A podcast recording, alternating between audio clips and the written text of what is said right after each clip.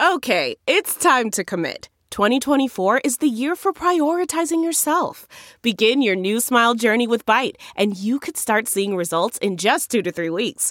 Just order your at-home impression kit today for only fourteen ninety-five at byte dot com. Byte Clear Aligners are doctor-directed and delivered to your door. Treatment costs thousands less than braces. Plus, they offer financing options, accept eligible insurance, and you can pay with your H S A, F S A. Get eighty percent off your impression kit when you use code WONDERY at byte dot com. That's B Y T E dot com. Start your confidence journey today with Byte. This episode is brought to you by Philo. Do you love T V? Do you love saving money? Then Philo is your solution. Philo has shows, movies, and live T V for just twenty-five dollars a month. You can even try it for free with their seven-day free trial. No contracts, no commitments, no hassles, just a better way to watch T V. Never miss a minute of shows like the hit docuseries Where is Wendy Williams? Or classics such as Friends. If you can't get enough T V, then there's no better way to watch. Philo has more than seventy channels like B E T, M T V, and A M C. And the best part? You can try it yourself with their seven-day free trial. Sign up today at philo.tv slash poppods. That's P-H-I-L-O dot TV slash P-O-P-P-O-D-S to get fifty percent off your first month. Hi, this is Michael Schenker. You're listening to Talking Metal. Hey, guys, this is Wolf Hoffmann from Accept, and you're listening to Talking Metal. All right, we are back. Talking Metal two point oh in two thousand twenty-one. Happy New Year, guys. Let's do this. Remember to support the show using our Amazon links. You can find those on mark strigl dot net. Also, PayPal donations are gladly appreciated. You can do those also through mark strigl dot net. Again, M-A-R-K-S-T-R-I-G-L dot N-E-T. Our preferred way of supporting the show is through Patreon, where you will get a bonus podcast every week. If you do a five dollars a month pledge or more, I will send you out a Talking Metal t-shirt. So join my friends like Steven Saylor, Steve Hoker, Mike Jones, Dan Gurwan, Chris Riley, Brad Dahl, and uh, Mike Jones. I say I said Mike Jones. Yeah, those are those are our top tier supporters on Patreon. Love those guys. I also love Andrew Miller, David Gray, Drake, Fred Rutz, Jason Seth, Jeremy Weltman, Joe Ryan, Mario Schrantz, Matt Carroll, Metal Dan, Michael Street, Sam Soupy, who is very active on Twitter. Love seeing your, your tweets, Sam. Sean Richmond, Steven Rodriguez, Tommy Anderson, Anthony Mackey, who might be coming on the show soon, Jerry from Long Island, Gregory Muse, James Bennett, Gene Eugene D X, Jean-Francois Blas, Johan Enderstrom, John Bovari, Kenny McCrimmon, Richard Langridge, Ron Keel, and a big shout out to my buddy Victor Ruiz, who does the bonus podcast that is available only to the patrons of Patreon. Let's get into the show.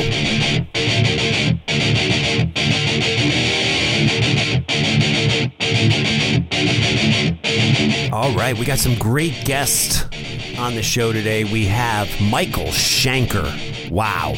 I, uh, always an honor to talk to somebody as legendary as this man, uh, and another German legend of a guitar player, two German guitar players today, Wolf Hoffmann. Now, the Wolf Hoffmann interview was already a part of the Talking with Mark Strigl podcast, which is my other podcast. If you don't subscribe to that, please go do so. But knowing that I don't have nearly the subscribers on that podcast, I did want to give it some love here on Talking Metal. So that'll be what brings uh, brings the episode to a close today. Is my interview with Wolf Hoffmann, conducted, I don't know, late November, early December, I'm thinking, of twenty twenty-one. So stay tuned for that. Uh, but we will hit the exclusive Michael Schenker interview first. And uh, yeah, Happy New Year, guys. And thank you for supporting, again, on Patreon, on PayPal, with PayPal donations, by just simply buying a t-shirt. I'll sell you a Talking Metal t-shirt for fifteen dollars. Just uh, send me your shirt size, your address, and your name through, uh, through my PayPal account, which is paypal.me slash Mark Strigl. My name is spelled M A R K S T R I G L. Yeah, so psyched to hear from the two guests that we have on the show today. We'll catch up with Emily, my wife, in a, a little bit, and we'll also revisit a classic album, the album Metal Heart, which I got Wolf to talk about on uh, in the interview. So we're we're gonna we're gonna revisit that. I'm gonna talk to you about some of my feelings about the Metal Heart record by Accept, which is now over thirty-five years old. Can you believe it? Wow, time flies, right? So let's talk about a sad topic. You know, twenty twenty sucked for many reasons. We all know. Um, but it also sucked because we lost so many great heroes. And I mean, I feel I feel like almost, you know, from our era, when I say our era, I mean us guys in our forties and fifties. And I know we have some younger listeners, but uh, who are appreciate that time frame of music, but I, I will say for me personally, wow, Lee Kerslake, who played on two of my favorite records, um, Diary of a Madman and Blizzard of Oz with Ozzy. Wow, Lee Kerslake, rest in peace. Donny Hillier, which, man, what an important band Trauma was. Not only did they give us, you know, Cliff Burton, pre-Metallica, he was in Trauma, and there's some great stuff by him you can hear with the band Trauma. But Donny Hillier's Trauma ha- went on to sign with Shrapnel and do all sorts of great music, and he was a friend of the podcast. Maybe not a superstar, but somebody I listened to as a teenager and loved talking with him three or four times through the years.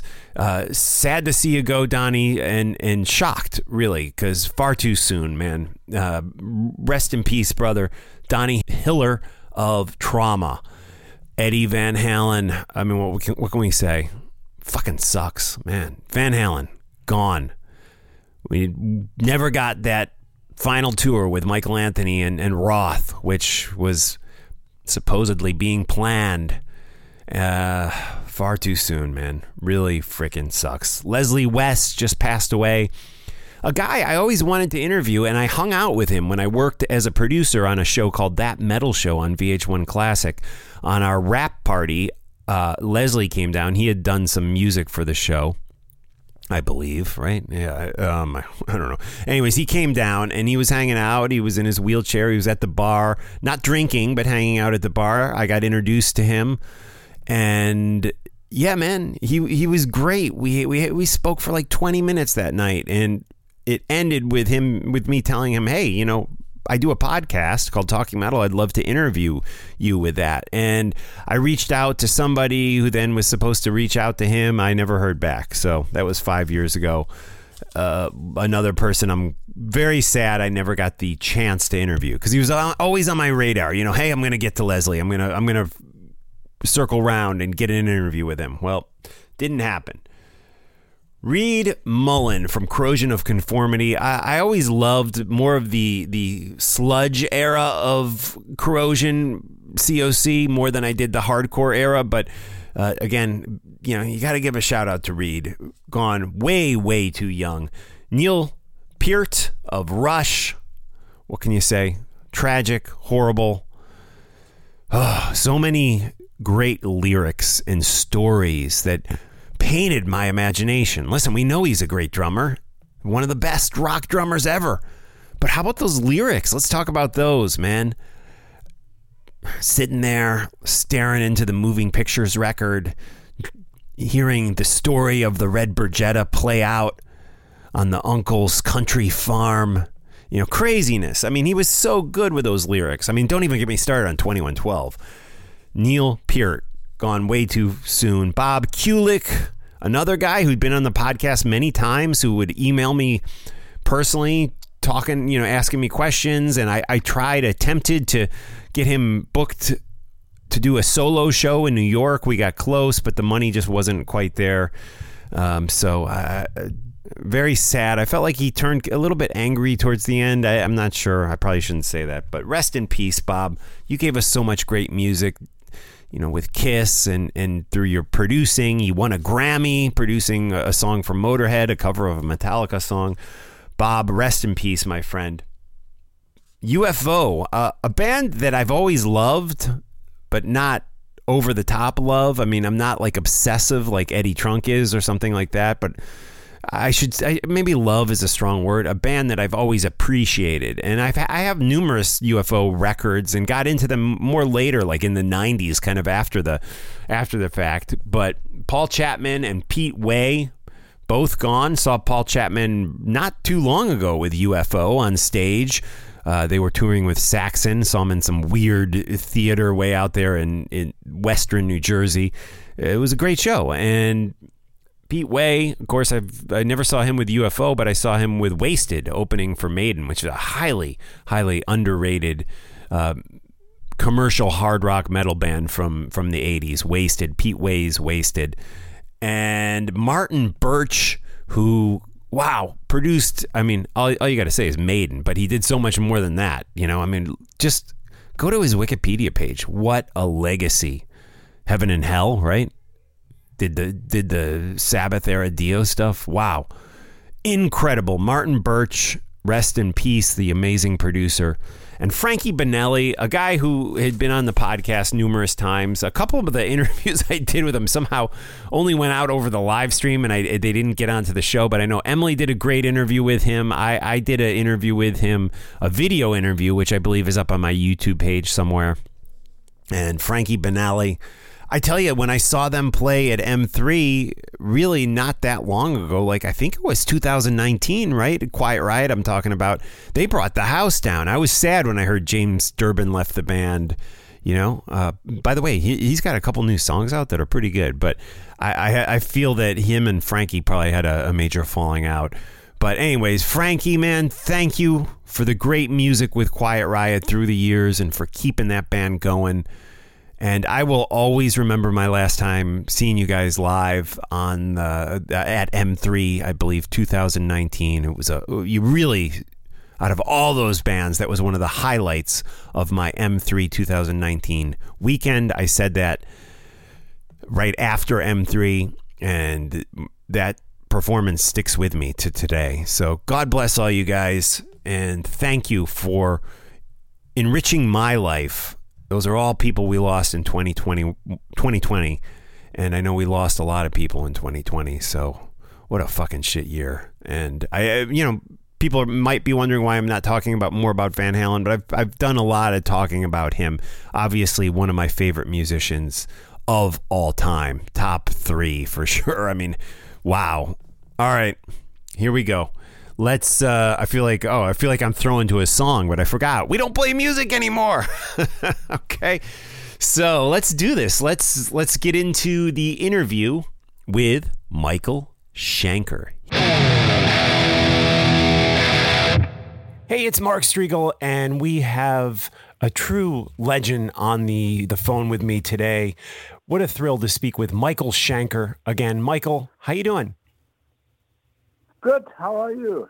I am. I'm doing well, and I, I got an advanced link sent over by Nuclear Blast to the great new album, Immortal, which is going to be released on January twenty-ninth. I cannot wait. It is. It's really, really good. You're returning to the M S G, I guess, title, I'd call it, after doing a couple records as Michael Schenker Fest. And before we talk about some of the individual songs, what, why is now the time to return to the, the M S G title or, or band name, if you will?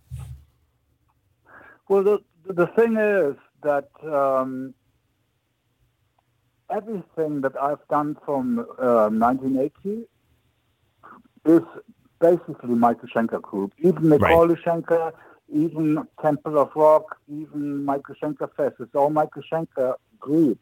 Um, because it always starts with me. And uh, um, but it's good to have Um, like, you know, subtitles to to keep track with uh, what, because I had so many lineups, you know, what what, what Michael Schenker Group are we talking about?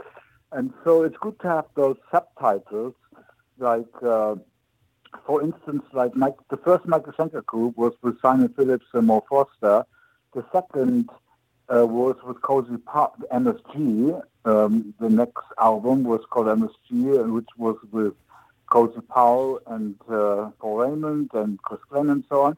And uh, so people um, know by Michael Schenker Group what it is and M S G what it is, um, unless you go to Macaulay Schenker Group, um, which is also Mike, uh, Michael Schenker Group, but I gave him the M, right. So I can keep the the M S G, and I didn't care if, if, if he had the M or not first, but, uh, you know, and then, and then, you know, I had my middle years, and uh, um, I was, uh, that was my experience, I mean, experimental time of acoustic instrumentals, electric instrumentals, and, and cover versions, and all that kind of stuff I wanted to get out of my system. All the things that I, I wanted to do, I couldn't have done with Ozzy Osbourne or Deep Purple or Scorpions or U F O and uh, and and other bands that asked me to join. And so so the, those middle years were very, very fulfilling. And uh, but you know, and then at some point, I I um, and that all went under Michael Schenker, right. Those experimental, you know, days, and. Uh, Yeah, so basically it, it categorizes and it keeps everybody informed roughly. You know, for instance, Michael Schenker, Michael Schenker Fest is all original singers from the eighties. Um, Temple of Rock is with uh, um, um, Hermann Werber, uh, Francis Buchholz, and uh, um, Dougie White from Rainbow. Right. And, yep. and, and so so you... So people, it, it, it, if I would just call everything Michael Schenker Group, I think that there would be a mess. Right on, right on. So, so, so, so now I think that way. And anyway, so like you know, to answer the question is this is this is my fiftieth anniversary, so it's Michael Schenker's anniversary, not Michael Schenker Group. And uh, but it's Michael Schenker fiftieth anniversary Immortal performed by. The current M S G Michael Schenker Group, and, uh, and and and whatever pops up, you know, the the original idea was not. I was actually having, um, you know, in two thousand nineteen when I realized that the fiftieth anniversary was coming up. Um, you know, I was looking for musician guest fans, um, you know, to celebrate, and uh, but it was dragging on, and it was going to a point when I realized I missed. The timing, you know, because it should have been uh, twenty twenty to be released. But then my agent told me that, uh, yeah, but Michael, your your album came out seventy-two, right? Um, yeah, Scorpion, Lonesome Crow, and so ah, so I've got two years, and so I had I had hope again, and uh, and but this time, um, you know. Getting musicians from all over the world together uh, to celebrate, it's, it's a really tough, uh, long process. And so that's why I actually thought I missed the timing. And But the main thing is, the first note I put on the record was, you know, when I was fifteen, uh, I put it on the, um, which was with the Scorpions, Lonesome Crow. And it was also my first ever written piece of music um, that I wrote all by myself in my, in my mother's kitchen, and there was nobody there. Actually, Michael Foss, my co-producer, he sent me the original credits. It says Michael Schenker lyrics, Rural Schenker lyrics. Wow. We had zero knowledge of, of English. How could we have done the lyrics? It's complete misinformation, and it should have said um, um, Michael Schenker music, and then whoever wrote the lyrics. And so anyway, it's it's just kind of. Um, Um, you know, basically, the everything is Michael Schenker Group, and it's good to have, you know, the the category uh, to have it categorized in, in, yeah. in different names. And and you mentioned the song uh, from Lonesome Crow that is on the new Immortal record that is In Search of the Peace of Mind. And I do want to talk to you about that song, but, but first let's talk about some of these other songs and, and players on the record. Some of the people you were just mentioning, like Robin and Gary and Simon, are actually a part of this record as well as many others. Let's start with Night of the Dead, a great Great song. Love, love the the guitar sound. Love the vocals. Uh, Ronnie Romero is doing the vocals on this. How did uh, how did it work with Ronnie? No, well, Ronnie, actually, you know, that that's what I was actually uh, continuing saying. Um, then I decided to make a compact band, you know, to make it easier and to celebrate the fiftieth and get it done. And uh, um, Ronnie was already singing We Are the Boys uh, on the Resurrection album, uh, Michael Schenker Fest. And so I asked him, hey, would you like to be the, the, the, the main singer? You know, so he was supposed to be singing all the ten songs. Actually, there's eleven songs as a bonus track, for just in case we need one for a B single or something. And uh, um, he said yes, and then um, Barry Sparks, he, he kept calling me, I mean, he kept actually emailing me, Michael, I want to be your bass player. I said, you got it, you know. And so I, I had a compact with Steve Mann and, and Bodo Schopf and, uh, you know, some of the uh, Michael Schenker Fest lineup. And so the musicians, and uh, um, so I, I, I, Um, yeah, and that, that was it. That, yeah. You know, Ronnie was going to be the singer, and uh, but but the problem the problem was that uh, all of a sudden that virus sneaked up, and uh, yeah. everybody panicked, and uh, you know, uh, it, it, I thought like, oh no, what now? You know, and and uh, so, you know, when I actually ended up in in. Um, In in Germany, eventually, um, which was quite complicated uh, because of all the borders being locked when I drive. And uh, um, when I had put my backing tracks down, uh, we called up Ronnie, and Ronnie said, oh, sorry, I can't, I can't, I, I don't want to go on fourteen days quarantine, right. and, and I'm committed to other things, blah, blah, blah, blah, blah. And I think he lives in Bulgaria, and And I said, uh, and we said, oh, don't worry, we'll call you back when, you know, and so um, what now? And, uh, you know, Amy, my partner, uh, she's a bass player and she has a very good taste. She's a consumer. I haven't listened to f- music for fifty years. I, I have no clue what's out there. And so she suggested Ralph Shippers, you know, and, and, and that's how we actually step by step. I mean, You know, some I, I call that virus like the bittersweet experience because it changed direction um, of musicians um, in such an incredible way that what I tried to do in the beginning in, nineteen, in twenty nineteen, um, which was so so much hard work and didn't work out, and then wanting to do a compact band, all of a sudden everything went back to the original idea, but I didn't have to do anything. Right. It just came all by itself. You know, people were calling up Michael Frost saying, I, I heard the fiftieth anniversary, Michael Schenker, I want to make a contribution. I'm a fan.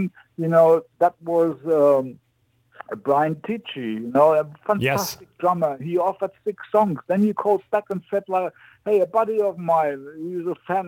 Uh, he wants to do a, a keyboard track and... Uh, And, and that was Derek Sherinian, and, and, and I said to Michael Frost, "What that that guy? What, what, what are we going to do with a heavy-duty keyboard player like him?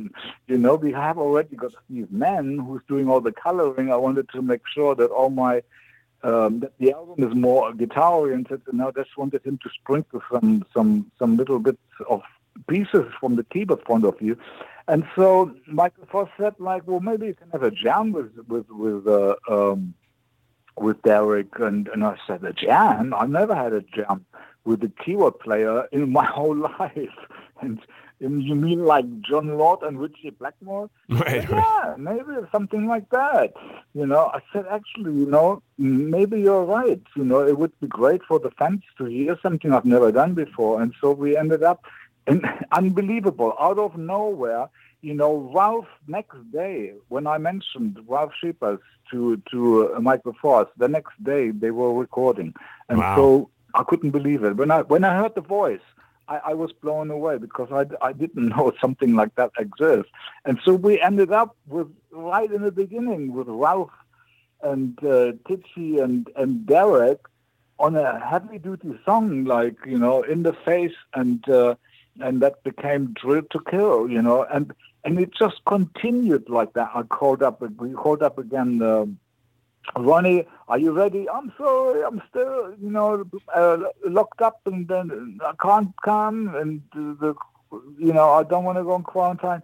So don't worry about it. We, we call you up again when we, when we have, you know, we we look for a solution and then uh, we check with you later again. And then, right. And that's how we then, then I said to Michael Cross, like, uh, what now? we need a, you know, what, we need a singer. And he said, Jolene Turner. And I said, you must yeah. be joking. Have you got contact to him? He's my favorite, one of my favorite singers. And I had him on my website, you know, for introduction from the Heavy Hitters album.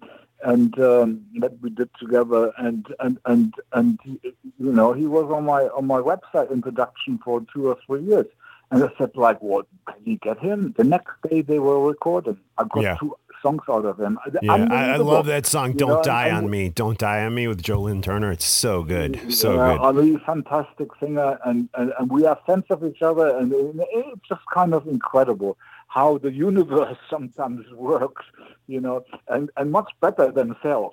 Yeah. So yes. If something is meant to be, it, it just kind of comes together. It's really incredible. Then after the rain, you know, Michael first said to me when I came back from the hotel uh, in the morning after I put my backing tracks down, uh, yeah, I did this, this, this, um, Um, lyrics, and he always writes B and uh, B plans for lyrics and melodies, just in case the singer gets lost or needs some help. And and he said, "This is what I did," and and I said, "Michael, this is so beautiful. Only you can sing this." So he got that song, right. and uh, and the other one was "Queen of Thorns and uh, uh, the, the Queen of Thorns and Roses," which which was a very unusual song. And the way Michael was singing it, I couldn't imagine anybody else singing it. The same for After the Rain. And so, you know, and, and, and then eventually, um, you know, uh, uh, uh, Ronnie was available. And uh, and so we, we started with Ronnie, and that that's how we ended up with only four songs, you know, meaning the, including the bonus.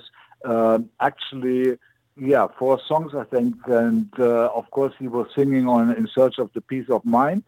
And, you know, and then and then I I, I asked um, um, Gary Barden, you know, would, because In Search of the Peace of Mind is a very important song. I was fifteen yeah. years old. It was the first music I ever wrote. And uh, and and, and the, the lead break in it is so perfect. I would never change a note, ever. Just like imaginary Western, uh, the uh, theme of the imaginary Western from Leslie West or Stairway to Heaven. It was just so perfect. But the rest of Lonesome Crow, you can hear I'm fifteen and I'm developing. But yeah. that solo came from somewhere else. I couldn't understand. You know, it was just to the, up to day, up to this day. It, it, it is perfect, you know. Yeah.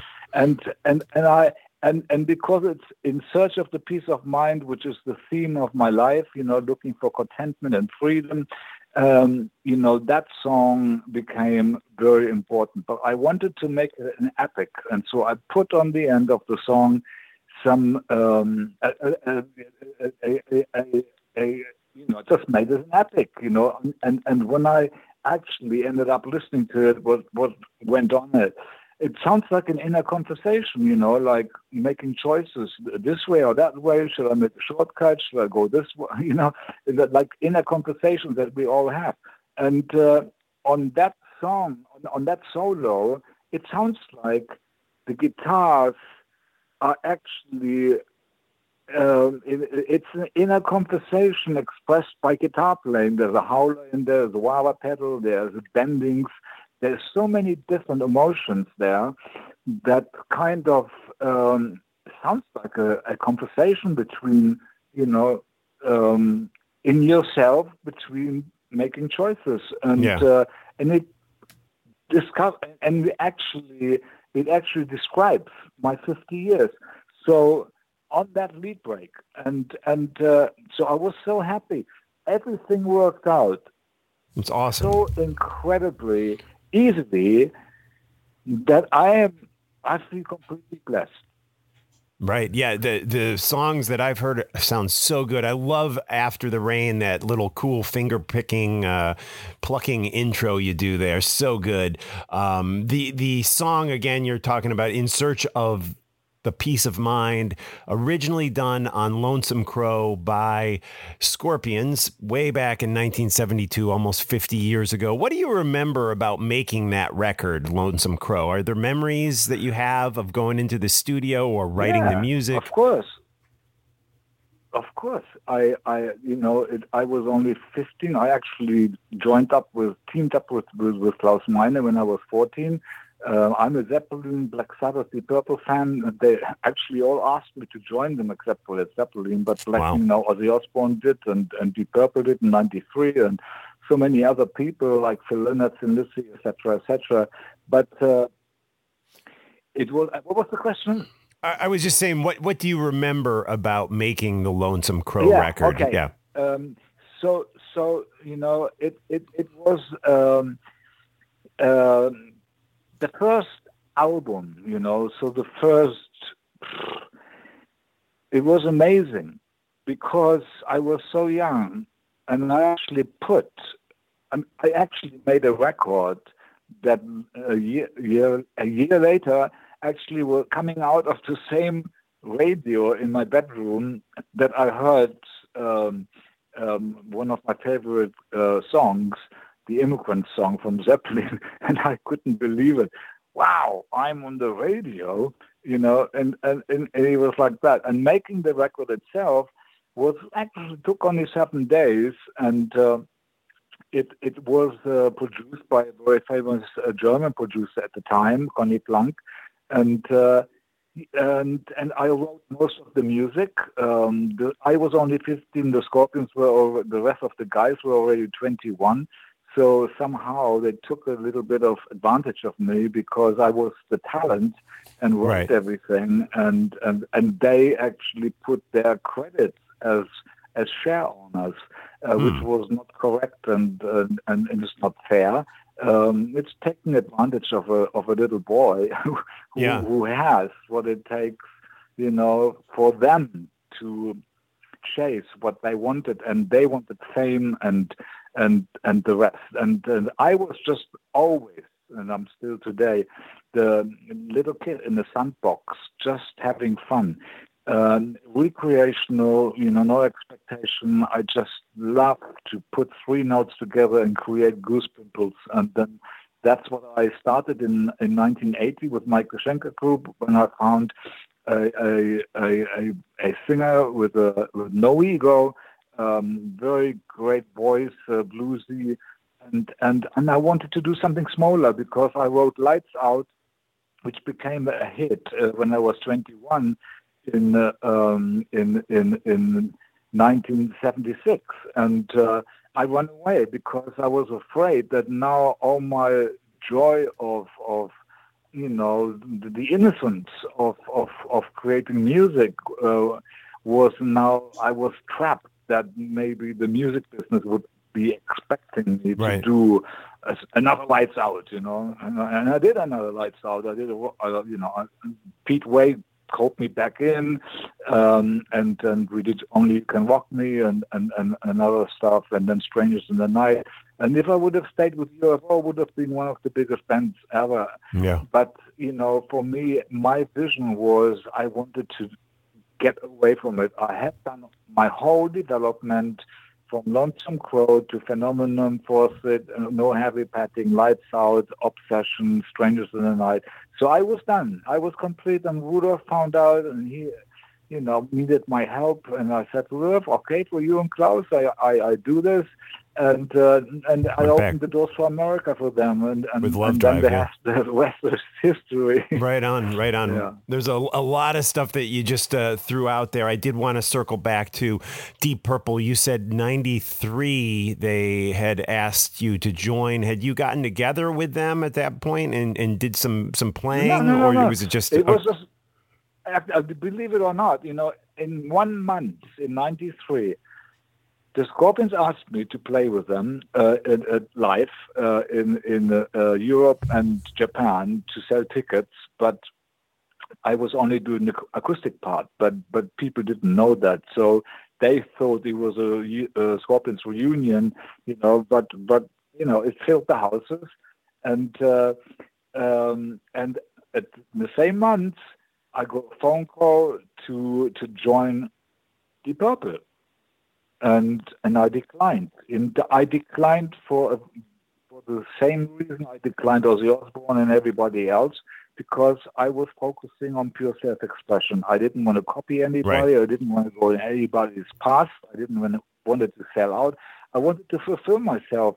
And that's what many people at that point never understood. They thought I wanted it all for myself, but they didn't understand that I was actually a very innocent kid in a sandbox. And uh, I was not interested in chasing uh, fame, success, and money and all of that stuff. Right on. And speaking of Deep Purple, it's been, I guess, forty years since the release of your the Michael Schenker Group album in nineteen eighty. Roger Glover produced that, or I think, was it co-produced? I can't remember if he produced or co-produced it with you, but what was no, he like no, no, working? He produced it. He produced it, okay. He produ- no, Roger Glover produced it. Right on. And, and that was the beginning of my connection with Deep Purple. I mean, everybody who leaves um, uh, Rainbow... Uh, Richie Blackmore's Rainbow, for instance, uh, joins Michael Schenker Group. Right, right. Right on, right on. That's uh, interesting. You mentioned Pete Way, who we lost this past summer. I know you guys had such a long history together and worked on so much music through the years. Were you in touch with him leading up to his death? Had you heard from him recently? No, I'm, I actually, you know, it was a bit maybe more like, like two, I, I helped him oh, oh, I helped him throughout all the years, you know, after U F O and after he right. split from U F O and, and so on. And and we spent time in Arizona together. We did the plot and we, you know, and, and some live stuff together. And then we met again in England. And over the years, I always involved him and included him. And but somehow, I mean, Pete is such a lovely person, you know. He was never angry. He was always joking. He, he had so much charisma. He he he, he was a, I mean, even the bass player from uh, Hot uh, Chili Peppers, it, it, Flea, Pete yeah. was, was his idol, and, and Steve Harris, you know, Pete Way. Even Steve Harris dressed like Pete Way. I mean, the charisma of Pete Way was unbelievable on stage live, you know, and uh, he had the same offers from Ozzy Osbourne and the Rolling Stones as I had.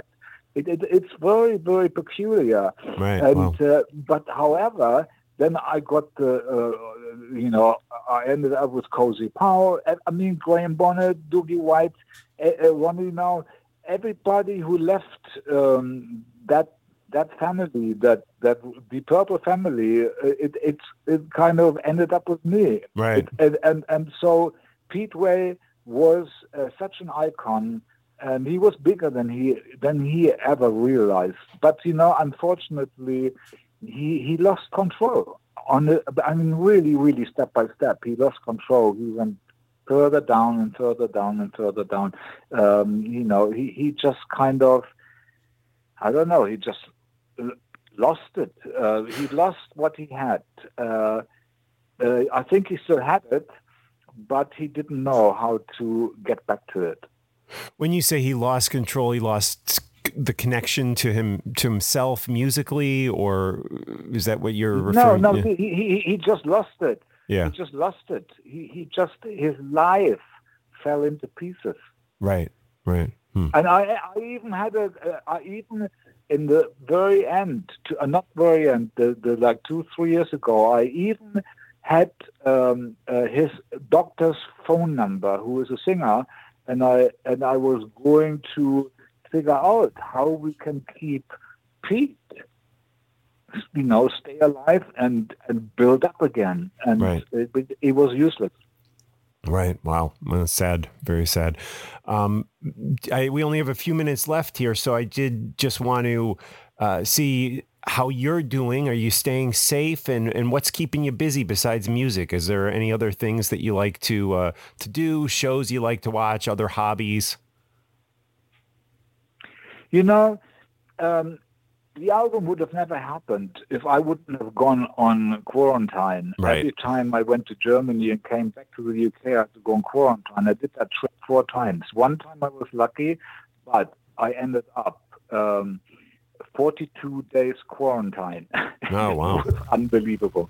Um, the first, the, you know, I, I have a beautiful house and a, and a, and a great property. I, dis, I rediscovered my garden. I love to design things. My father was an architect. I'm into, you know, creating little, you know, I, I love, to, I just love to create. And that's what I do when, you know, when when when when it's time to get bored, I, I become creative. And uh, that's what I did on the first fourteen days. The, wow. the second fourteen days, it, it became a little bit more boring. And right. plus my partner uh, is looking after her mother in Japan. And so I actually did all of this all by myself. I mean, I had to stay fourteen days, uh, forty-two days altogether by myself. Wow. And um, the last fourteen days, uh, it was horrible. And, and I, I would not recommend it. Um, or would never do it again. I mean, uh, unless, I, of course, I would be forced to. But uh, I did have uh, lots of things to do, and, and I'm a very creative person. I always create something. Right on, right on. And I know we're just about at the end of our allotted time here, Michael. Um, I did tell my listeners that I was going to be speaking with you, and I had uh, a bunch of questions from them. But I guess the main question that came in from people like Jeremy Weltman were, are you going to be touring in twenty twenty-one? Is it too early to know that, or are you yeah, planning yeah, we, dates? We had we had the biggest show in you know, uh, um, Simon Phillips on drums and Bodo Schopf, and a uh, five-hour program, uh, A and B set, uh, and, uh, two times five thousand seater. It would have been the same as the Budokan, ten thousand, and uh, two nights at uh, Osaka, two thousand each night. And so we had to cancel it. I prepared for that with the band, you know, for, for a whole year. It was a slap in the face, you know, because people right. t- said to me, you know, when it started in Japan, like, and Whitesnake also canceled, uh, that, uh, Michael, if you don't cancel, maybe Japan will, you know, or at least the government you know, w- won't like you uh, because you're encouraging people coming into a danger zone. And, and I said, I understand. Um, and, uh, but, you know, no, no energy gets lost in the universe. I, I, I, I, whatever I did, um, you know, it it, it, it it kind of kept me go, uh, going and, and in a good shape. And so eventually we had to postpone, um, you know, even Graham Bonnet dropped out of the Michael Schenker Fest because he had an operation on his and uh, elbow, uh, on his uh, shoulder, and we got Ronnie Romero replacing him. Ronnie Romero can sing like anybody. I mean, he's fantastic, yeah. Unbelievable. Totally professional, and uh, you know, and then and then um, it, it got postponed to December, and then it got postponed, um, and then finally, um, you know, the you know, as as time progressed, and and it looked like uh, you know, and then the, the the vaccine and stuff like that. I guess the agents started to have hope, actually. Two big festivals, Graspop in Holland and Fest uh, um, Hellfest in, in in France, got postponed also for one year. So, but we're doing that in June. Okay, and then, cool. Um, we have now a a a a, a, a definite uh, tour plan for um, twenty-first of October, which is for uh, for. Four shows in in the in the U K with Dora Pesch um, nice. supporting, and uh, we do like uh, uh, one, two, three, four, five, five shows in in uh, in Europe, um, Barcelona, uh, Madrid, uh, Turin, Breton, uh, uh, Holland, and, and then and then. They are working on on on uh, Russian. Actually, they got some Russian dates, but they are not announced yet.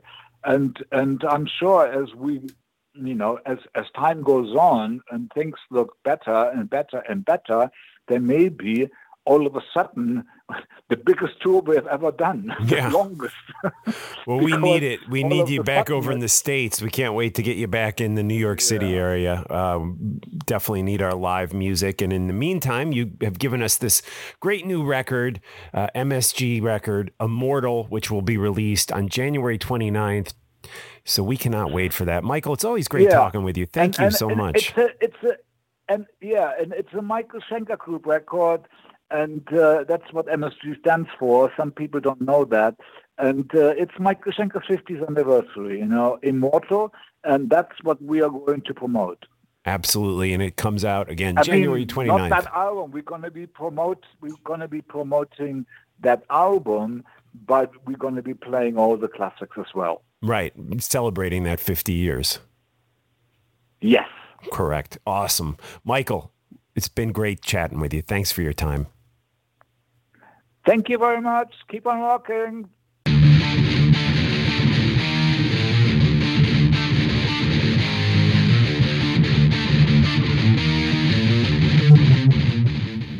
All right. Michael Schenker appearing for, I believe, the fourth time on Talking Metal. Yeah, that was the fourth time he was on. The first time I interviewed him, he was a little bit grouchy. The second time I interviewed him, he was awesome. The third time you interviewed him, he was awesome. Right, Emily? Totally. Emily is here. Say yeah. Happy New Year, Emily. Happy New Year, everyone. Yeah. And then that was my fourth time interviewing him for Talking Metal. Or I'm sorry, my third time, because you did one of them. But I actually interviewed him backstage at That Metal Show when I was working on That Metal Show. So oh, when he played with um, Kurt Hammett. Kurt Ham- oh, yeah. my God. That and was he amazing. He was great. He was great there. So five interviews the Strigls have conducted with Michael Schenker, and I would say four out of five have been awesome. Yeah, I was yeah. sad I couldn't do that last one. I had like a work obligation that day. Yeah, it's so weird we don't play music now. Like I, I, I just it's it there's, is there's like little, little musical transitions, and uh, but there's no there's no music. But, it's okay though. I mean, I think people dig just hearing you say what you have to say. You know. Yeah, and numerous requests for you, Emily. Where's Emily? She hasn't been on a, I, I swear to God. I swear to God.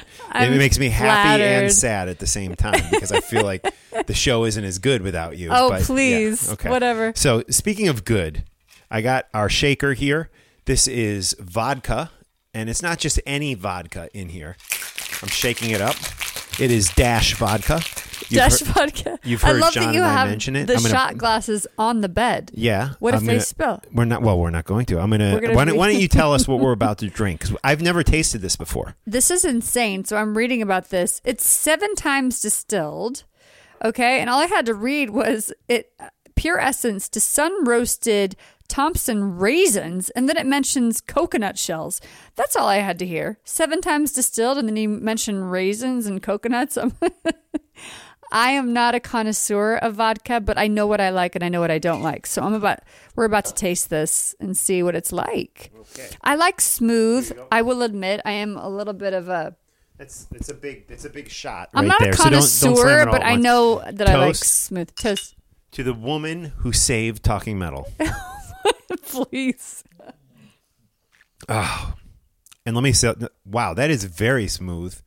No sharp afterbite or anything. Nothing. I wow. mean, delicious. I, I, I know that Hank was gracious enough to send us this all the way from Texas. That's pure honesty right for there. For free. But yeah, I, I'm I'm looking what? into your eyes. I'm I like that. Usually when I have like a hard oh alcohol, God. I like I like Me twitch too. a little. I will always that make is a face. Totally smooth. I'll always make a face at you, and that's there's no face. It's just delicious. Wow. But that's also very dangerous because that means I'm you know I'd be blasted and like.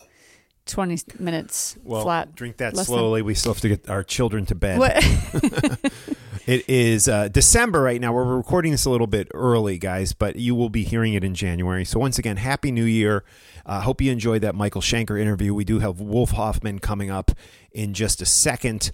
Um, but I did want to sincerely say thank you to Emily because this, I don't believe I've shared with the The large viewers. I may have mentioned this on to the Patreon folks, but are you about to embarrass me? Well, we uh, Thanksgiving this year. Um, my mom actually came up the day before Thanksgiving, and we had we had dinner uh, with her just her in our in our dining room, and she was supposed to have Thanksgiving with my uh, brother's family the next night, but then they got sick. It turned out being COVID, so thank thank God she didn't go there. My brother actually didn't get it, but uh, that's a story for another time. She spent the day before Thanksgiving with us, and I was telling her about my plans for taking the podcasting up a notch, her and Emily, and the whole launch of Talking with Mark Strigl, which I hope you guys subscribe to, my other podcast. But Emily is the one who really said, well, instead of starting over, why don't you just realize and be and have gratitude and be grateful for what you already have with Talking Metal, which is thousands of subscribers and a devoted fan base, and take that up a notch instead of letting it kind of fall by the wayside and becoming secondary to this other show that you just started that you really don't even have many listeners for yet. So it caused me to spend a day or two seriously thinking about what you said, Emily, and come to my senses that this has been my really my love for over fifteen years now. And I think there would be an enormous Uh, gap in my life without it. So thank you. You really, you talk sense into me, and in many ways saved this show. Well, it's interesting because we haven't had this discussion since Thanksgiving Eve. Um, and I feel like having your mom here with me as backup, I kept on turning to your mom and she was agreeing with everything I said. I knew that you would also listen to her. And um, I've been here since the beginning, and I know I've met the fans, and I know what Talking Metal means to me as someone who's been on the periphery. Right. And um, I just think it's more that's that's that well, you've been more no, than on the but periphery. Yeah. But, I mean, okay. For the most part though, I have been. But yeah, I'm I'm your biggest fan, of course. And I just don't I don't I didn't want to see it fall by the wayside at all, regardless of how the format changes. Yeah, well, I said to you, well, I can't play music anymore. And I told the people I wouldn't do the podcast if I can't play music. And you said, who cares? People, who cares? Yeah, I mean, you were the one who said people probably listen more for you. And I've had I've had some people say that since I've announced that I won't be playing music anymore, that, you know, well, we listen for you, Mark. The, uh, I had one person say they fast forward the songs. Anyways, I do. So, and, and, you know, so I'm like, all right. I listen for the interview. And I, I had a handful of people who said that they will miss the music, but this is where we're at. We legally are in jeopardy anytime we play music. And if we're going to do this moving forward, I think we have to uh, dot all our I's and cross all our T's. And thank you for encouraging me to keep this going. So I'm devoted. We're at nine hundred three today. I'm devoted at least until one thousand. Oh, come on. We're devoted till the end of time. Till we roll over in our grave. Really? Okay. No, no. Well, hopefully it's, that won't be before one thousand. It's so fun. Come on.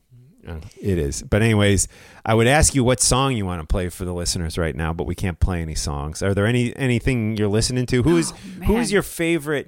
Uh, you said you, uh, this is surprising, oh, yeah. and, and, and, and you should be honored because this is one of the most yeah. brilliant Uh, musicians of our time who actually played harmonica on a Kiss cover when Lenny uh, Kravitz covered Deuce by Kiss, who yeah. played the harmonica. Your most listened to artist of twenty twenty, who, which it is was, who? It was Stevie Wonder. There you go. Which is, you know, I have a lot of Stevie Wonder forty-fives from, but the eighties stuff, like Part-Time Lover and, you know, I Just Called to Say I Love You. I have those forty-fives downstairs, but of course, you know, I got into the seventies, Stevie Wonder, later in life. And I've just, during the pandemic, I found myself drawn toward a lot of like, I'm I'm into the funk and the soul, just to keep myself dancing and right. moving and feeling like upbeat. I'm still listening to tons of metal. Hello. But um, I was shocked to see that Stevie Wonder was my number one musician of twenty twenty. Yeah, you should be crazy. Proud. That's awesome. I love you can't him. Go wrong I with love that. Him. My three Stevies, Stevie Wonder, Stevie Ray Vaughan, Stevie Nicks. Right on. That's why I named our plant Stevie. That that new plant, I bought like twenty new plants, yeah, by the way, listeners. What new plant? There's like but, about fifty of them. I've been on a... Are you watering them? Because there was one in the kitchen well, that was like moist and another one no, that was like bone dry. Well, some of them need to be dry. Okay. The, yeah. Some of them, yeah, that I bought are meant to be dry before you water them. But anyway, okay. The one that's in the kitchen, on our kitchen table, I named Stevie, but no one will ever know what Stevie it is. Right. Stevie Nicks. Stevie Ray Vaughan or Stevie Wonder. You'll never know. We'll never know. Okay. And we do have a new family edition, guys. Otis the Pug, which you can see on Instagram, on my Instagram page. I think I've posted a couple of them. Emily's posted some. Why won't he stop peeing on that bed? Yeah. We're having a hard time housebreaking him, which he's I have been never... home. How long have we had him now? Three months? Oh my, not even. No. Okay. Like two months. But right. Still, I am queen of housebreaking. And I, ha- I had ha- Ozzy. Oh, my God. We he got was... him. We got him in late October. Uh, So, but Ozzy yeah. was housebroken in ex- two weeks. It's really been exactly two months. Pearl was housebroken in three to four weeks. It's only been two months. I feel like we've had him like a year. I know, year. me too. But no, he just he's a he's a dum dum. Right. He's a small he's a brain, bug. wonderful yeah. love of my life. I love this dog so much, but he might be a little bit of a dum dum. Like, I have the door yeah. wide open to the patio, and he's ten feet from it, and he'll just like pee on his bed. Just, right. Right in front of me. Right on. All right, Emily. Well, right now we are going to, I can't remember what order I'm doing things in here. This is the new format, but I believe we're going to get into, yeah, this is what we're going to do. We're going to hear me talk about one of my favorite records, Metal Heart by Accept.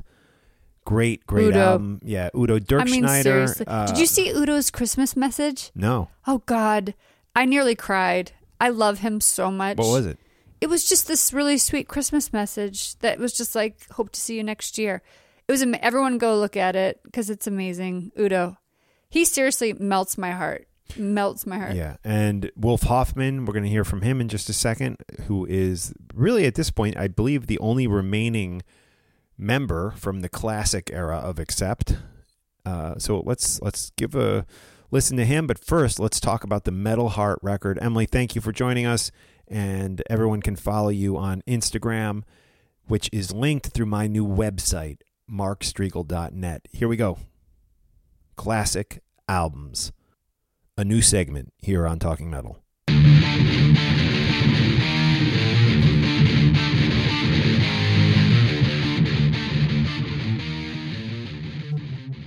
Hey guys, so I'm testing out a new segment right now, which may or may not become a part of the weekly podcast, or maybe it's a, a bi-weekly thing we do here on Talking Metal. I'm not exactly sure yet. It is where we look back at a classic record, or at least a record that I consider to be a classic. So today we have Wolf Hoffmann on the show in just a bit, which a lot of you may have heard that already because it was a part of the Talking with Mark Strigl podcast. Uh, if you haven't heard it, please stay tuned for it because it is a great chat with the legendary guitar player who was such a massive part of the album I'm about to talk about. It is Metal Heart by Accept, an album that for me was really, really important. And yeah, so this is scripted. I, I wrote this out. It was a part of my weekly email that goes out, which if you don't get the weekly email, you can sign up for that right on mark strigl dot net. I encourage everyone to do that. And here we go. Metal Heart by Accept.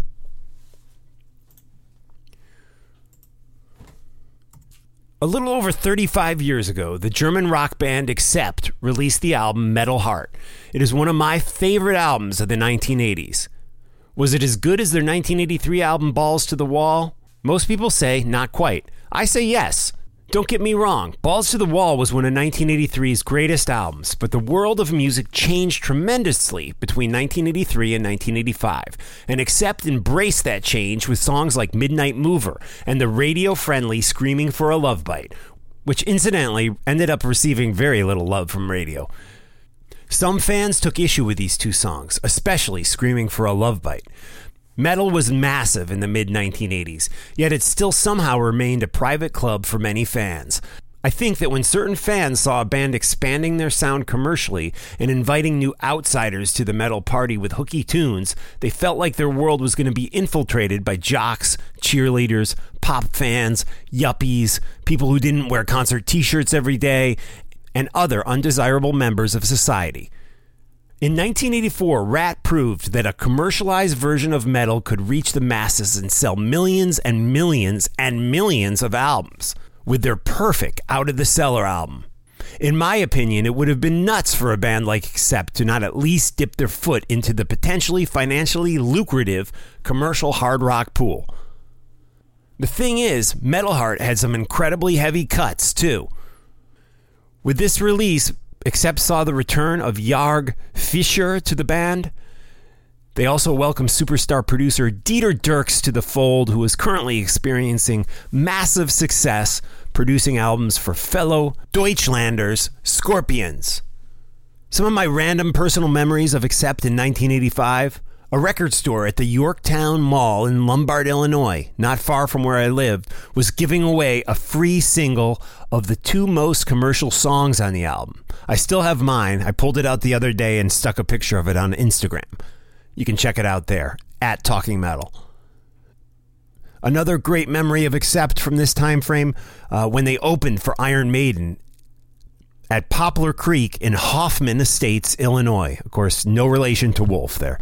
At this show, we snuck up front, and I remember being extremely nervous that we were going to get in trouble for being in the wrong seats and possibly ejected from the show. It didn't end up happening, but I did remember uh, experiencing a little nervousness uh, from doing that. And when Maiden came on, we actually retreated twenty rows back to our assigned seats. All right, the album breakdown. Side one, Metal Heart, the opening title track. One of the most fantastic metal tunes ever. Midnight Mover, so catchy, so hooky, but still hard and heavy, aggressive. One of Accept's finest moments. Up to the Limit. This is one hundred percent classic Accept. It would fit in perfectly on uh, any of their previous records. Uh, great, great perfection. Accept perfection, that is. Wrong is Right. Wow, what an adrenaline rush to the max this song is.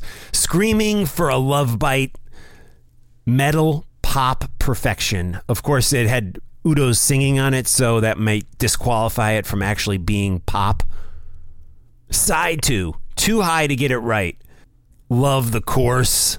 Man, Accept always had such distinct sound to their backing vocals, and it's relevant on many of these songs, including this one. I love the opening guitar part for this song. It it just kind of, it's like this weird little thing that happens, and then it just kicks into this infectious groove, and they really, they waste no time getting to the great sing-along chorus. So effing good. Too High to Get It Right, that is. Uh, side two, the second song on side two, Dogs on Leads. Uh, haunting, creepy, super simple, uh, definitely A C D C influenced, great tune.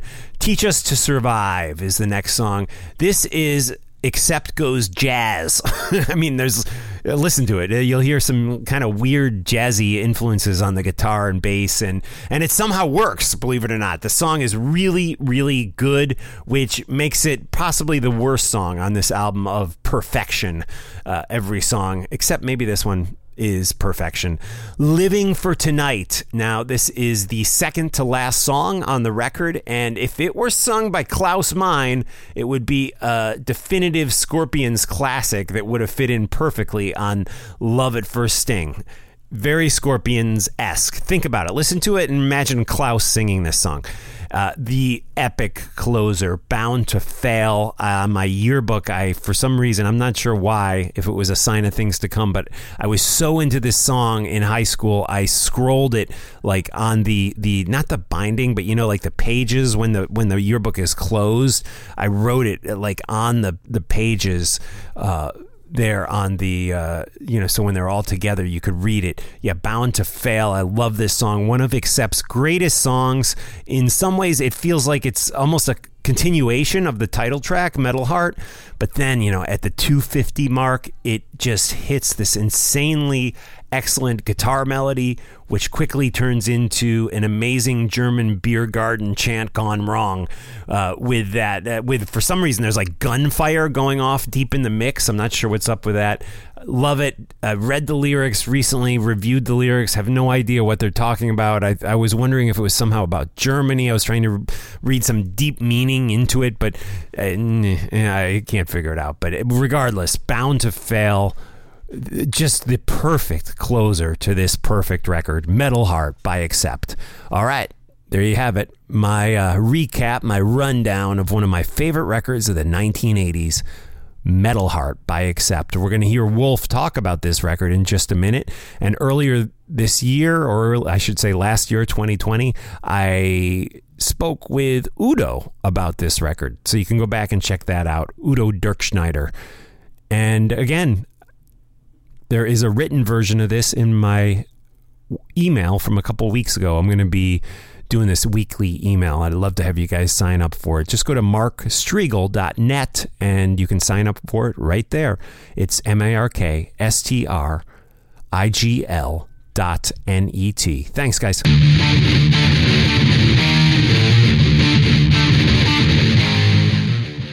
Right now, my interview, which was conducted with Wolf on December fourth, twenty twenty. So let's get into that interview with Wolf Hoffmann right now. Hey, it's Mark Strigl, and what an honor to talk to one of my favorite guitar players, a guy I've been listening to for decades and decades, and he's got some brand new, incredible music out with his band Accept. Wolf Hoffmann, how are you? I'm doing good, my friend. How are you? Oh, I am great, and I got an advance link to the new Accept record, Too Mean to Die. Wow, great, great stuff. Um, I wanted to walk through some of the songs with you because My my vibe of the record was the first two cuts, Zombie Apocalypse and the title track. I was I could hear Accept on it, but in some ways it it, it felt like a newer sound. But then when it hits Overnight Sensation, suddenly I'm thrown back into that classic Accept sound. And it, it goes on on no no one no one's master, and The Undertaker I also felt like had that classic Accept sound. Do you feel like the band is branching out a little bit musically on this record that you haven't before? Mm, not sure I can agree on that, because okay. we've been, especially on these last five albums, we've had songs that are in that vein before, a lot actually.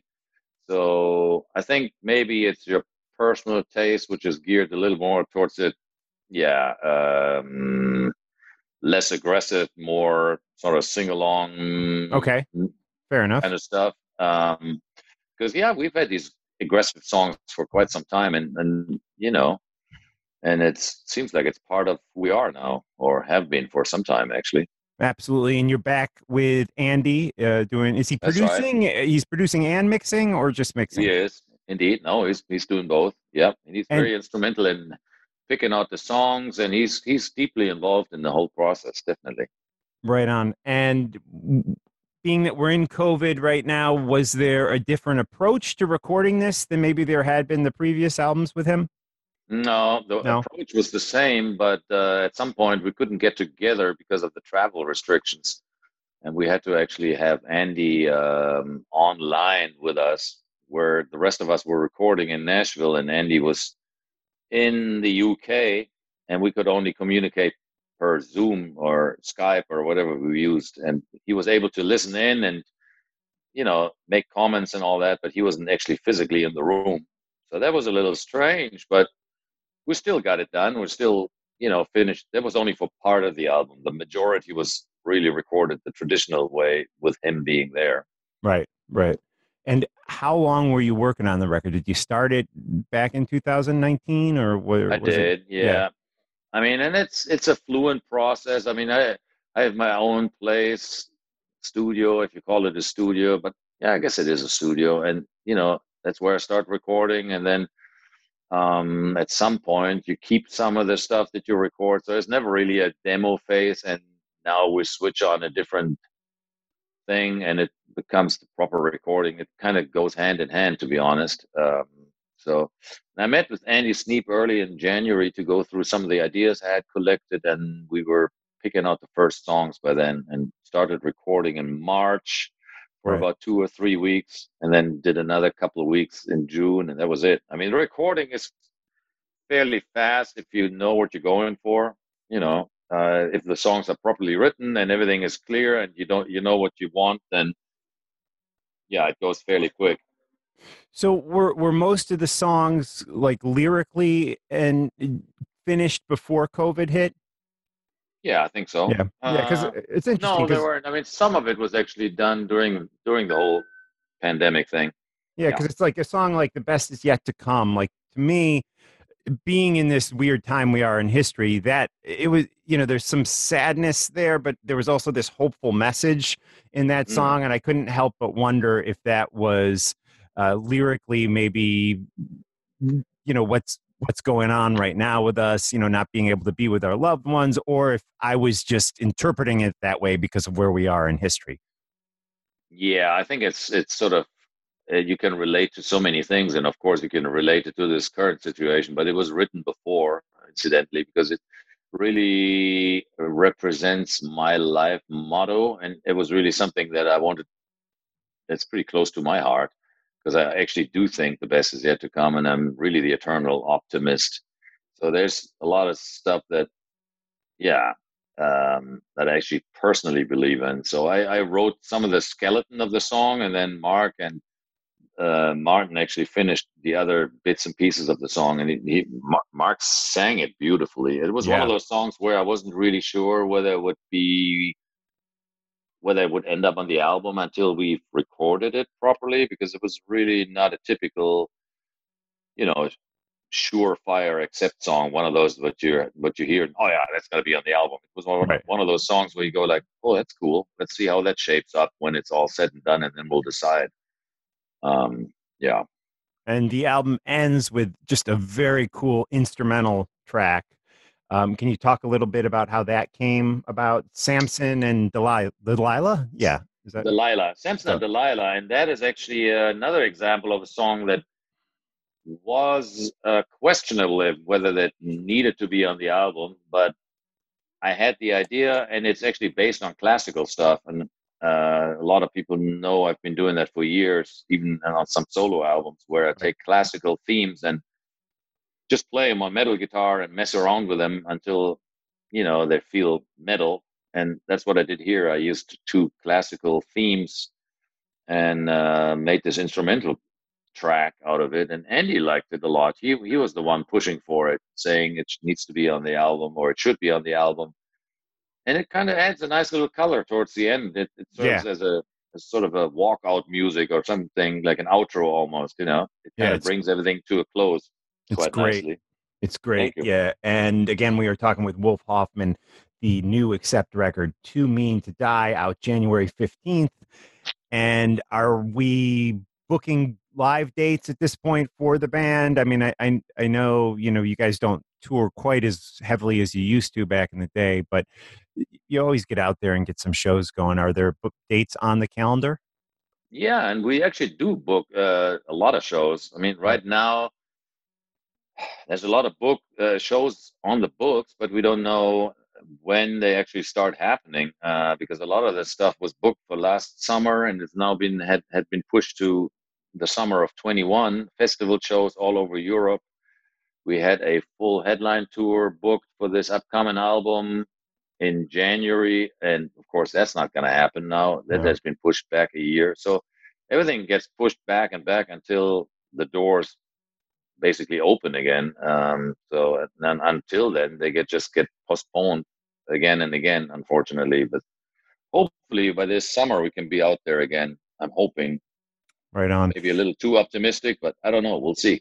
Yeah, I hope so. I've, the last time I saw you guys, it was I've seen you twice actually uh, mm-hmm. at Irving Irving Plaza in, in New York City with with Mark. Oh, yeah. Just been great shows, and I want to go way back in a bit to when the first time I ever saw you. But before we do that, let's talk about who currently is in the band. I know Peter is out, and of course, you and Mark are are are we know we know you guys. But can you just run down the rest of the lineup of the band? Sure. Uh, on the drums, we have Christopher Williams. He's he's been with us for some time now. I think maybe coming on six or seven years almost. Okay. The Um, then we have Uwe uh, Lulis, uh, the only uh, guy living in Germany currently. He's the other guitar player. He's been with us for some time, I think equally long. They both joined around the same time. Got a brand new bass player called Martin Motnick. He filled in for Peter when he left about two years ago. And he's a great find. He is a German guy living in Nashville as well. So there's currently four of us from Nashville, which is nice. Wow. Um, and then the newest member is uh, Phil Schaus, a guitar player. And we took him on as a third guitar player, believe it or not, which is slightly unusual in the metal world. but uh, we thought it was too good of a fit. Uh, we got along so great doing a orchestra tour that we did together that we decided we want this guy to be permanently in the band. And so we now have the luxury of having three guitar players on stage. Yeah, pretty it's awesome. awesome. It's awesome. I, I saw some funny video of him where I, it was a while ago where he was like doing a, a the, the workout thing. Yeah, yeah, yeah, yeah. That was hilarious. Yeah, you know, that, that that thing started as a joke because you know we always kind of make fun of ourselves about the stage moves and things. You know, so he was kind of poking fun at that, but a lot of people thought he was dead serious, and they thought, oh, he's doing these workout videos, and you know, we want to work out with Phil, and now it almost turned into this, well, like a, a series of workout videos that he's now doing, and it all started pretty much as a little bit of a joke, internal joke almost, you know. But you know, people love it. It's great. Yeah, they're they're hysterical. They're hysterical, and uh, we'll try to link those in in the show notes for today's episode. Um, I wanted to go back to the first time I ever saw you live. It was opening for Iron Maiden at Poplar Creek in Hoffman Estates, Illinois. No relation to Wolf Hoffmann, I assume. Ah, funny. Huh? And uh, that was on June sixteenth, nineteen eighty-five. What do you remember about touring with Iron Maiden on the World Slavery Tour? Good memories? Funny you ask. I've just been talking in a previous im- interview. Somebody asked me about what what was some of the most fun memories I have from touring and which band was it with, and I said it was actually probably Iron Maiden. We had a really good relationship with these guys.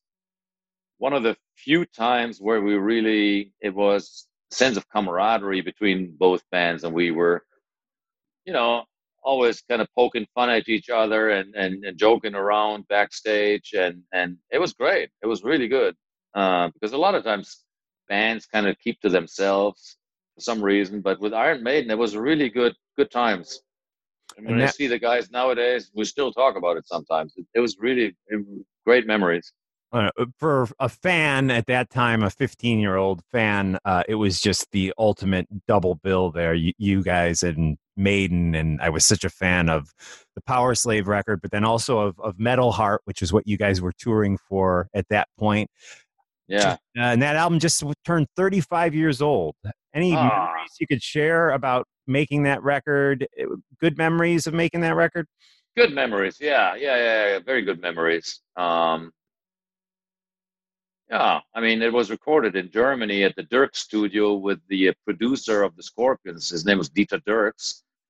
Like, his claim to fame was the Scorpions, and uh, he worked with us there for the first time. So it was, it was great. He was the first big name producer, so to say, that we ever worked with. Um, and we learned a lot from him. And uh, yeah, I think that it was a great album, really. And has your guitar setup changed much since like Balls to the Wall and Metal Heart oh, yeah. to where we are today? Be- what was it? Was it because on those records, I, I swear you can almost hear the tubes of, of the of the heads on, on on like Balls to the Wall and and and Metal Heart. Um, what what's different nowadays?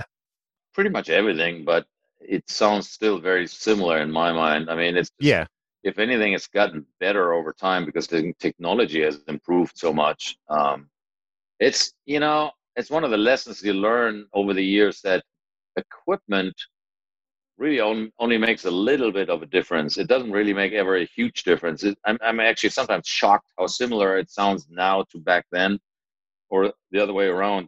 It almost doesn't make a big difference which guitar I use and which amp I use, and I've used it all. Trust me, I've used every possible combination of guitars and pickups and strings and all the variables that you have in speakers, but it very much sounds still the same when I play it. It's just because it's in it's who you. plays yeah. who plays it and what you play, really. I mean, the, the riff or the song itself and the way that you play it, that makes more of the sound than the actual gear a lot of times. It's it's it's funny.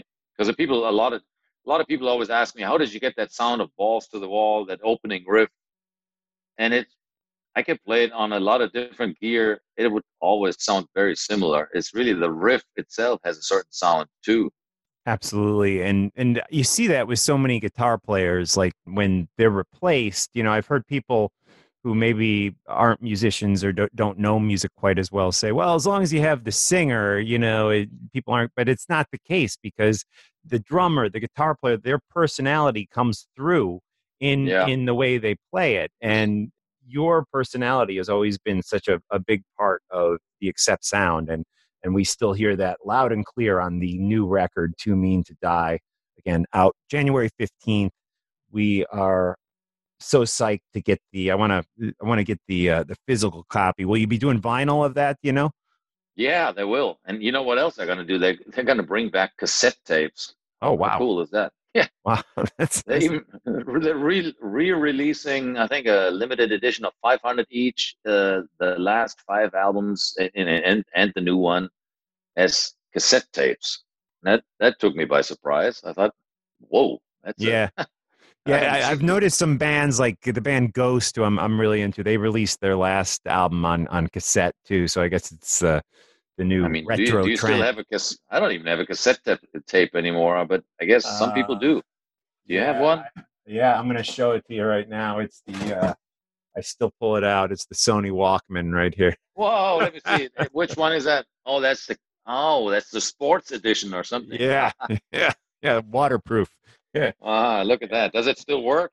It still works, believe it or not. Yeah. And and it had been sitting around for decades and decades. I hadn't used it, but I pulled it out recently and it, it I still actually works. tried. I have a shitload of old tapes that I uh, tried to digitize a while back. And I had some old tape machines. And on every one of them, the belt was just uh, deteriorated because uh, right. they have in- internal rubber bands that drive the mechanism or something.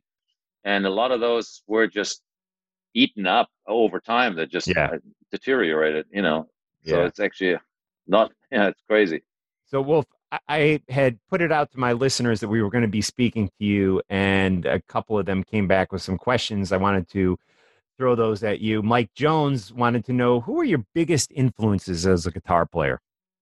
Um, probably Richie Blackmore of, you know, Deep Purple and Rainbow fame, and then uh, Angus Young from A C D C, and then, of course, Uli John Roth is my all-time wow, hero. Nice. Yeah. yeah, yeah, yeah. I, I, I kiss the ground he walks on.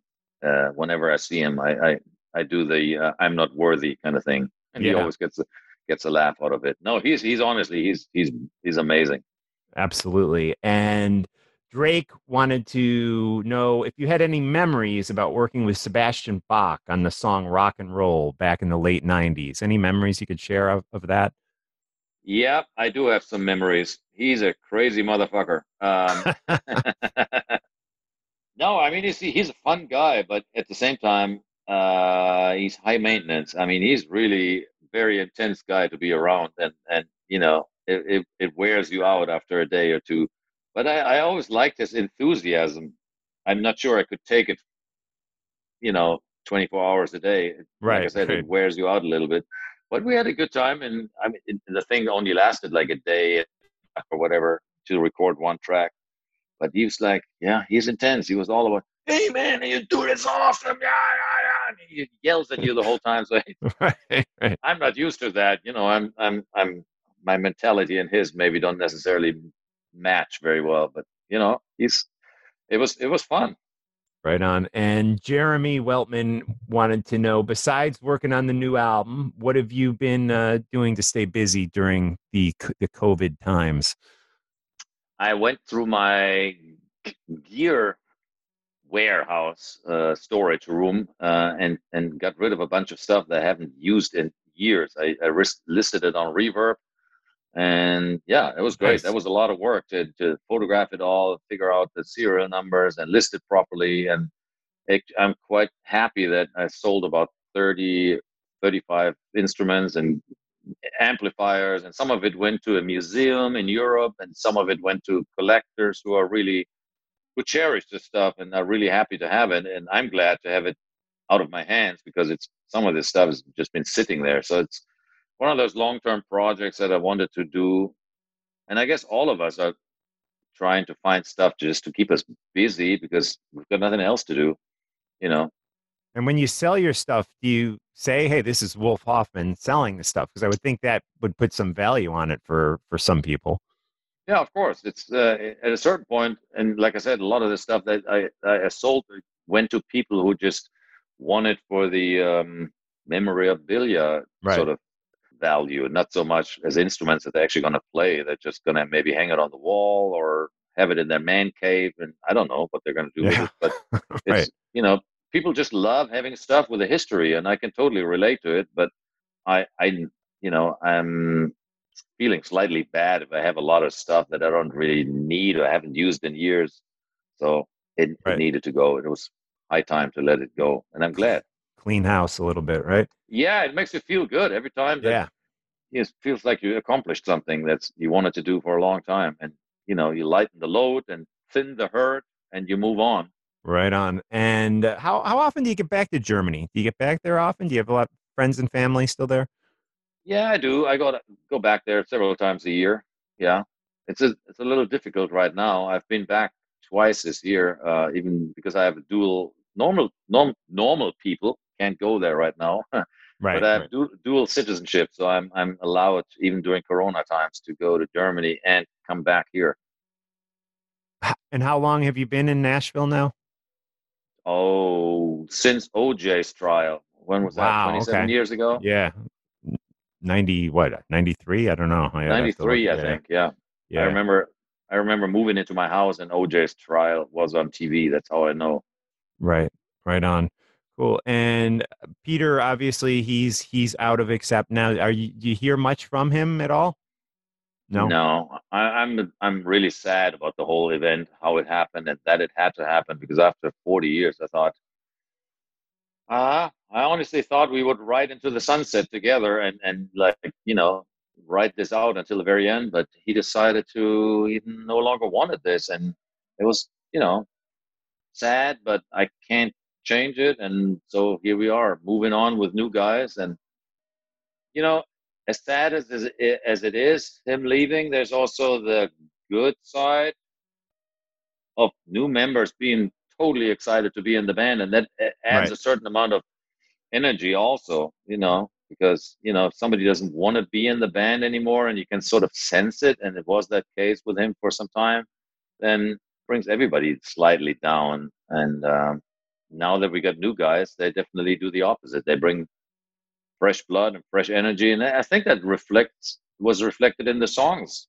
to a certain degree also. Yeah, I was going to say, you hear you hear a lot of energy on this record, and that's, they, yeah, they, they were great. Involved with bringing ideas to the table too, right? Oh, absolutely. Yeah, yeah. Especially Peter's uh, successor, his name is Martin Motnik, Uh, a German player who lives in Nashville also. Um, he, he was actually instrumental in writing some of the songs. It was great. Very cool. And again, the new album is Too Mean to Die by Accept. Wolf, thank you so much for your time. It's been a pleasure. It's been a pleasure for me. So thank you very much. Stay safe, safe and healthy, and uh, stay metal. All right, thanks to Blabbermouth, Brave Words, and Metal Sludge for spreading the word about my podcasts, Talking Metal, the one you're currently listening to, and of course, Talking with Mark Strigl, the new one. Subscribe, leave a review on iTunes, share on social media, follow me on Twitter at Talking Metal, and yeah, man, keep uh, keep the flag flying. We're gonna we're gonna keep this going. Talking Metal two point oh. No music. It's weird for me, guys. I have to admit it, but it is the right thing to do. All right. So big thanks to, uh, in addition to those sites I mentioned, big thanks to our guests, Michael Schenker, Wolf Hoffmann, and of course, my beautiful, wonderful wife, Emily Strigl. You can follow her on Instagram too. Um, all the links, including her Instagram, are up on mark strigl dot net, M A R K S T R I G L dot net. Use our Amazon links if you live in Canada, the United States, or the U K. All right, guys, talk to you next time. Be safe, be well, and we'll see you every Tuesday here on Talking Metal.